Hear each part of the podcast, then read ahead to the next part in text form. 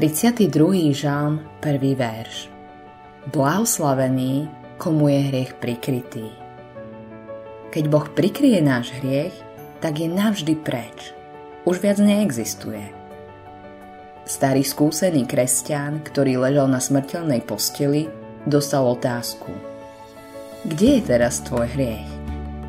On pokojne odpovedal.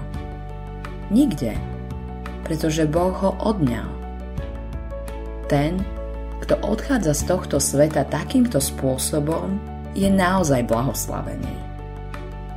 Ak skúšame prikryť náš hriech sami, je to zjavné. Čím viac sa ospravedlňujeme, čím viac vysvetľujeme, čo sme spravili, tým viac to vychádza na svetlo a ťaží svedomie.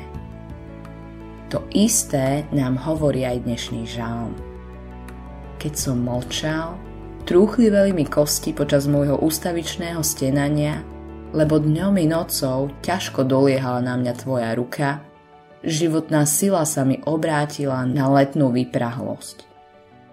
32. žalm, 3. a 4. verš Pokúšať sa skryť svoj hriech, to je ako keby sme do seba dostali hlodajúceho hada, ktorý nás oberá o životnú energiu – je šťastie, že to tak je.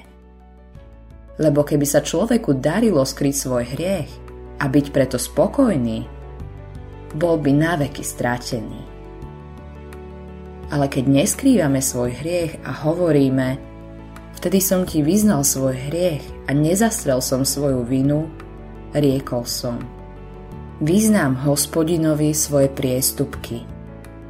Vtedy náš hriech prikrýva Boh. Vtedy môžeme s odvahou svedčiť.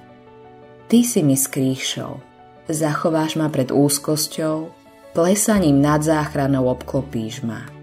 32. žám, 7. verš. Vidieť to a počítať s tým dáva odvahu. Bojazlivosť a ťaživé myšlienky musia ustúpiť radosti a istote. Autorom tohto zamyslenia je Eivin Andersen.